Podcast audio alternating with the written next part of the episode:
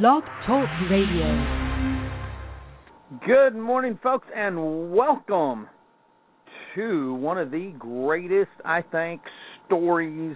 What do you, what would he call this? I guess it'd be it's a book, but I mean, when when you actually get this, it I think it will blow your mind because this is something that I love. It's something I'm passionate about, and now being able to just be doing it is amazing. Joel Manby happens to be the president and CEO of the Herschend Family Entertainment, the company that owns Silver Dollar City, uh, several, actually 27, I think, different theme parks across the nation that they either own or manage, including Dollywood and and uh, the big mountain up in Stone Mountain up in Atlanta and, and several others. But I first started studying Joel it was about 2000 after he had left as the CEO of Saab USA and Saab Asia and was living in Atlanta. He had just taken over for for Jack and Peter. And what amazed me is that Andy Stanley, the the founding pastor of North Point Community Church, had used him in his book Choosing to Cheat. So I studied his life and how he gave up a multi-million dollar career and did it for his family. And it just it really was something that that I've done several uh, speaking engagements on. I think it's powerful. But when he brought out his book after being on the Undercover Boss, and I started studying it and reading it, I realized that guys like him and Howard Schultz and Tim Sanders from over at Yahoo had all gotten it right. It's all about love. And and it's funny because Tim wrote his book I think back in 19 or uh, 2006, Love is the Killer App. Then he brought out Likeable. Howard Schultz has always talked about if you want stockholders appreciation, then you've got to take care of your employees and you've got to take care of the customer. Network marketing companies, direct selling companies, known forever that it's about taking care of the people. But sadly, we still seem to get into a mistake out there. And today we start a 10 day journey to learn the seven timeless principles of effective leadership. Love works. Today we talk about a, a hard day's night, and this is going to put this, the rest of this series on our radio show, Real Mentors, Real Mentors Radio. It's going to put it in perspective. And Joel starts off. He says it was a cool evening in 2000. I was setting alone in a one-room apartment in Northern California, more than 3,000 miles away from my wife and kids in Atlanta. My place was completely bare inside, no pictures, no personal items, not even a single fake plant to warm the joint up. I was just there to sleep. Outside, the steady sheets of rain pouring down were a perfect picture of my life. I had a brand new I was the brand new leader of an internet startup called greenlight.com and the dot com bubble had just burst. The night I this night I'd consumed enough wine to dull the sharp edge of the emotional pain and stress that was cutting into me. But what was I going to do? Drink more and more each night? I'd struggled with short seasons of depression before in my life, but this episode was getting the best of me. I don't know if I could endure the pain anymore. I had no idea where to turn. For every raindrop splattering against my window had a question running through my mind. How many of us have been in a position like that? He goes on, he says, My career was like a high speed treadmill. After graduating from Harvard Business School in 85, my wife Marky and I had moved 10 times in 15 years as I had accepted the new leadership positions, increasing responsibilities and the pressure. The constant moving put a tremendous strain on our home life and our four girls. One of our moves was at the startup of the Saturn Corporation, which we took from zero to five billion in revenue in three years. The jobs required countless hours and a single-minded fo- focus. While at Saturn, I was promoted to the CEO of Saab North America. The division was losing money, and my job was to change that. The countless late night and constant travel continued as as a result of the seemingly endless pressure to hit the numbers, and we always did. My family sticking with me despite my constant absence while my team and I returned the company to the second best year in Saab's North American history. Unfortunately, there's not such thing as a finish line. I never made it or earned a chance to spend more time at home with my family. In 1999, 3 years into my Saab assignment, Asia and Southeast or South America were added to my responsibilities. So just 1 year before the night I sat alone in an empty apartment in California, I had spent more than 250 days on the road, mostly in Asia. And even when I was home, I was consistently having 6 a.m. phone calls with Sweden and 11 p.m. phone calls with the Asian markets. I was burning out, and so was Marky. Now listen, this is important. This sets the the whole premise of the next 10 days as we cover Love Works, seven timeless principles for effective leaders. It's amazing how we look at this. On September 13th, 1999, I was in Australia for a Saab distributor meeting and called Marky to catch up. As she started to talk, her voice cracked. This is the second year in a row you've been away on my birthday. When you're home, which isn't often, I could tell she was struggling to speak. When you're home, you're not really home. There was a long pause, and I could tell she was trying to gather herself. This is not what I signed up for, Joel, she finally said. I thought I could handle this, and I've tried, but this isn't working for our family. You're frustrated, you're not happy, and neither am I. The kids don't really know you. Something needs to change. The moments of silence that followed seemed like eternity. Marky was right. Something did need to change. Divorce wasn't an option for us, but I knew that if I left her holding the rock at home, our marriage would never be all that it was meant to be. I wanted a great marriage. I wanted to be a good dad. So I asked my boss, the CEO of Saab Worldwide, if I could return to only being the CEO of the North American operation, which would cut my travel in half. He refused.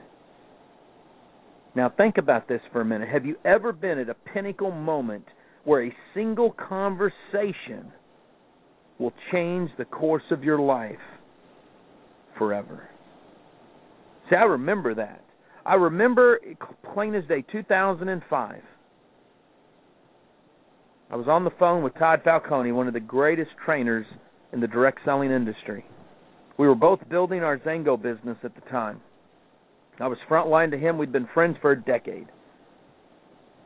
And he says to me, "You don't have what it takes anymore, Troy."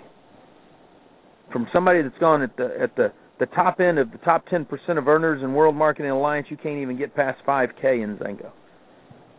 That was a turning point. I knew he was right. Just a few months later, I was offered a top position in a network marketing company that was trying to get off the ground in the technology arena, which was something I loved. And from 19 or from 2006 until the end of 2009, before that company decided to go a different direction, was able to facilitate the growth of the largest organization that company had ever seen. Sometimes it's those conversations that make a difference. For Joel, it's almost as if time slowed down. There was a fork in the road. He had to make a choice.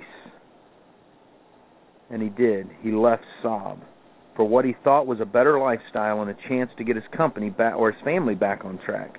He decided to take the CEO's position of Greenlight.com. Now, this was, if you remember Amazon in the early days, this was the car tab at Amazon where you could click and buy a car with just a few clicks. The first week the NASDAQ crashed and lost more than a third of its values. We weren't yet generating cash, and what had been a three year cash reserve quickly became a 90 day cushion. In other words, they had 90 days to live or die. In one day, he cut three quarters of their team. We took our Atlanta home off the market, delaying my family's relocation since I was working 24 7 trying to salvage Greenlight. I'd rented an apartment in California, traveled back to Atlanta only twice a month. The path that I thought would lead me back home to my family had instead led me to a bare, lonely apartment in California with the rain coming down outside and a sense of hopelessness. At the time, he was thinking, My entire career, I've been driven for what? The harder I work and the higher I'm promoted, the worse life gets. Is there any hope of balancing my career goals with my family goals? My self esteem is tied up in the performance of the companies that I run. I do I really want my emotional highs and lows to be based on quarterly profit reports? Is that what life is all about? Some of us can't relate to that but think about where your identity comes from. The majority of men listening to this, it does come from your career. Joel went on, he says, If this is what a career in the business world looks like, should I go into a different line of work? One that can unite my skills and my values, but is it right to give up all the experience that I've gained? It's amazing. About that same time, his phone rang, his cell phone. See, Joel had been sitting on the board for two or three years of the Herschend Family Entertainment Corporation, the, the family that had launched Silver Dollar City some three or four decades earlier. Jack was on the other line. He was the chairman of the board at the time. He says, Joel, how are you, brother? I had no words, only tears as the emotions poured out. Jack's acute empathy skills had a way of doing that to me. He was always quick to listen and cared deeply about people. As quickly as I could, I gathered myself and explained the situation, revealing some cracks that I'd kept hidden for years. What he said next surprised me. Joel, the timing of this phone call could not be more fortuitous. I'm retiring as the chairman next year, and all of us on the board would like you to become the next chairman of HFE. We feel the company needs your leadership strength and style. Would you consider it? Joel was speechless. He goes, Joel, I know you're struggling with your family situation, and I think the values and the culture of HFE are perfect for you. Culture, values, my family. Talking about these things in the context of a prospective job was as unusual as it was welcomed. I was unable to speak. My eyes were again filled with tears, and my throat was closing up. Jack and his family had run HFE for more than four decades. He was asking me to take over a legacy that he and his brother Peter had built. Why me? Why now? The words were not only only about him or the company, they were about my personal life as well. He was worried about my family. And that night I was too shocked by his offer to understand the answer to my own question what kind of leader was this? As I would later learn, the answer was simple a man who leads with love. Now, see, this is the premise of where we're going with this. I get calls and I get I get critics, I get all kinds of people, folks, that ask me, "Why do you do what you do? Why do you put so much passion and energy into doing radio shows, TV shows, blogs, going out and traveling and speaking to people that are just getting into the direct selling arena? Why do you take time with with with CEOs? Why do you write? Can't be as much money in it as, is going out and building a new organization, and you're right. But in 2000, I sat in the same position Joel was. I'd taken a position in a company, a network marketing company, the world's largest support and training company at the time. I had said, never again will I go into corporate America and let my family suffer. And I thought, if I'm with a network marketing company, this will just kick butt. It's what I love. And in four short years, I had gone from working about 38 hours a week to over 60 hours a week. Some weeks I would get into that office at 5:30 in the morning and I would not leave till 2:30 in the morning. It was an amazing time. We saw massive growth. I worked my way up from customer service to the executive VP of the company. Helped to mastermind along with Kevin Lehman, who was a brain at marketing, some of the greatest marketing strategies still used in network marketing today. And for what? I didn't own the company. And one day, sitting in my office, I got to thinking I've not slept with my wife in months. My newborn baby, who's now one and a half, two years old, doesn't even know who I am. I have no control over the financial direction this company is going. I've fallen back into the trap that I swore I'd never be into. I know exactly where Joel was coming from. But during that time period, I learned something. I learned that when you lead with love, you'd be amazed at how many people will be there for you in the long run. And now, almost 10 years, I think it is now. How many years it be? Like five, six, seven, eight, nine, ten, eleven. Almost 10 years after leaving that company. Seven, I guess it's been. I've been able to create something in network marketing that's never been done before just by loving people. It's interesting because Joel goes on to write and he says this My career has left me completely unprepared to meet men like Jack and Peter Herschend. All my life I've been living by the numbers because the numbers were all my leaders seemed to care about. If I had deeper principles, I needed to check them at the company door because once I was at work, it was all about financial performance. How many of us know that feeling? sadly, how many of us in network marketing today live by that too? We're constantly looking at the end of the month. Are we going to make it? Are we going to keep our rank? Are we going to be paid at that rank? Are we going to make our bonuses? We recruit people not because we want to change their lives anymore, but because we've got to make sure the paycheck keeps coming in because we haven't changed our lifestyle and we're living paycheck to paycheck just at a different standard. It's interesting because basically network marketing has become like corporate America. When we perform well, we're rewarded and respected. When we fail, we almost feel like we're kicked to the curb. People make deals not based on loyalty and commitment anymore, but based on dollar amounts. And we call it the norm, and we say it's okay. It's interesting, isn't it? Joel says, I wanted to work somewhere that rejected the false dichotomy between profits and people or profits and principles. I wanted, in short, to be the same person all the time at work, with my family, at my church, and when I'm alone. See, I know that feeling. If you guys have been any time listening to the radio show, then you understand I have done enormous amounts of shows on credibility, on ethics, on character because I learned something about myself many years ago. There's only one you. You cannot be a different person at work. You cannot run under a different set of, of values and ethical traits and, and character. And all. You've got to be who you are because if you're not, you'll kill yourself. You have to be who you are.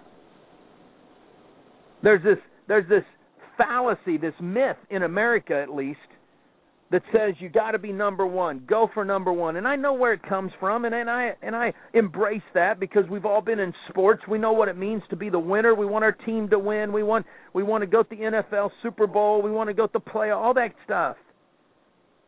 But when you get right down to who you are, you might not be the person that's supposed to be number one. John Maxwell wrote a great book called 360 Leadership when I read that book, it was like a light went off in my brain. God didn't call me to be number one. God called me to serve those who need to be number one. See, I know where my purpose is in life. I know what I'm supposed to do with my family. I'm supposed to do with my career, what I'm supposed to do with my mission in life. But too many times we all know this, but we put it aside for something else. We cannot do this. See, here it is. You may be sitting here today on this call, and we, I mean, the switchboard is just lit up today.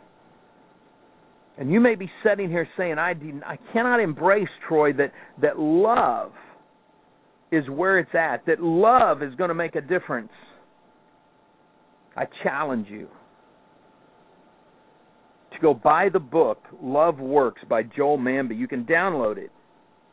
When Joel was on Undercover Boss,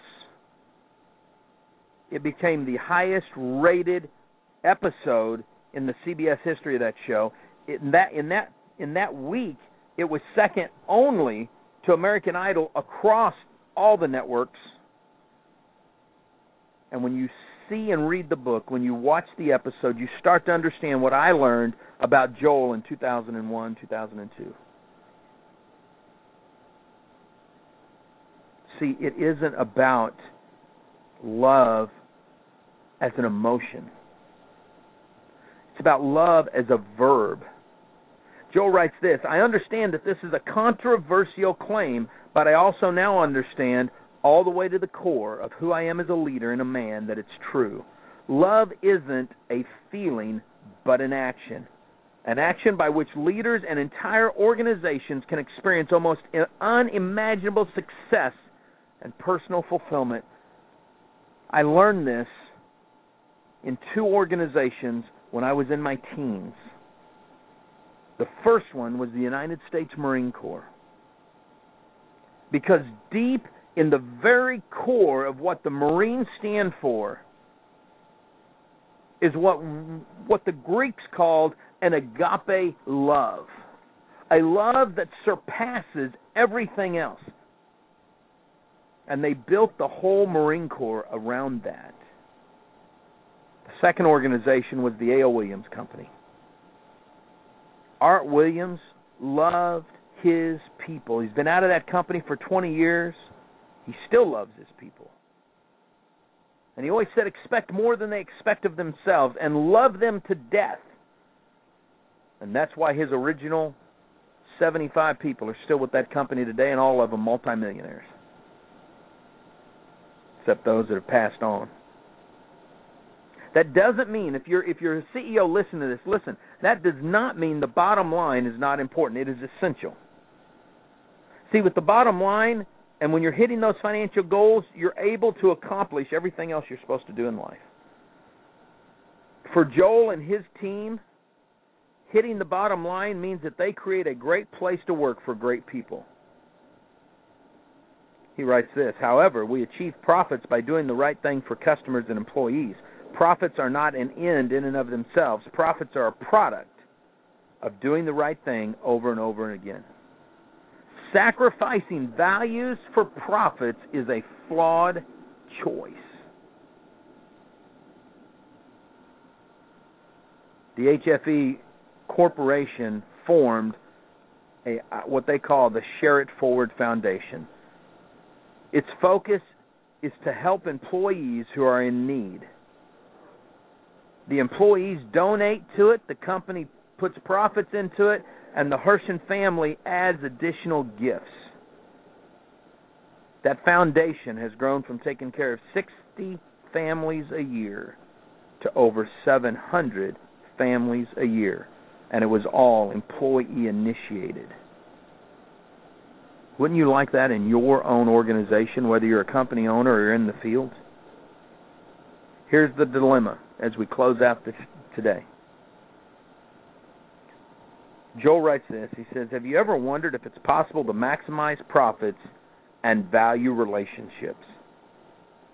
Is there a disconnect between the values you hold at home and the values you adopt at work slowly wearing you down? Do you ever wonder if your work might change the world for the better? He says some people think leadership is only about the bottom line. But what I have learned is the is that is not only the wrong word in the sentence, that only is the wrong word, but leadership is about the bottom line and loving the people you work with and making your community a better place and feeling a sense of satisfaction at the end of the day and leading your team who can't imagine working anywhere else.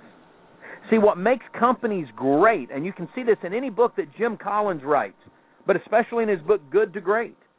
Corporations, organizations, whether they're nonprofits, for profits, sports organizations, spiritual organizations, I don't give a rat's about what they are. Every organization that is led by love, where they understand if you serve your customer, if you serve your employees, profits come. Howard Schultz, CEO, modern day founder of Starbucks, has this philosophy, and here's what it is. He says, If I treat my employees as partners, then they will go out there with a passion, with feeling like they have equity, and they will take care of the customers. He believes in it so well that his company was the first company to offer health care and retirement benefits to part time employees. Their stock flourishes. People still, in a down economy, Starbucks is making a huge profit. People still pay four or five dollars for the experience of grabbing just a cup of Joe and setting in a third place. We've we've trained on this. This is a whole different whole different series. But here's the kicker. All of these things, the bottom line and the relationships, the values, the success is all can all be found when leaders lead with love. Over the next days, few days, we're going to talk about this. Tomorrow, we titled the call the Jedi Masters, and you're going to see why. But after tomorrow's radio show, we get into the nitty gritty. Let me share a little bit in the next last few minutes what you can find and why you should let your teams get on this call. You should be telling everybody, not because it's Troy Dooley, but because this one series may change the outcome the rest of the year of your organization. We're going to talk about patience, having self control in difficult situations. We're going to talk about being kind, showing encouragement and enthusiasm to your team, something that we call recognition in network marketing and we've gotten away from. We're going to start talking about trusting, placing confidence in somebody. Not about being out for you, but out for other people. We're going to talk about being unselfish, thinking less of yourself. This is all going to be within the business context, and you're going to see why this can change your organization. We're going to talk about being truthful, defining reality both at a corporate level and individual level. We're going to talk about forgiving, releasing the grip of a grudge. We're going to talk about being dedicated, sticking to your values in all circumstances. And we're going to end this series on you making a choice of how you're going to take your business and your life to the next level. I challenge you, I really do, to get people to listen to the archives, get people on this one. This one here is something that's coming from my heart. I've watched Joel walk his walk before anybody really knew who he was outside of the companies that he served it can change where you're headed right now. Folks, live life like it's an epic adventure. Be back here tomorrow morning on RealMentorsRadio.com.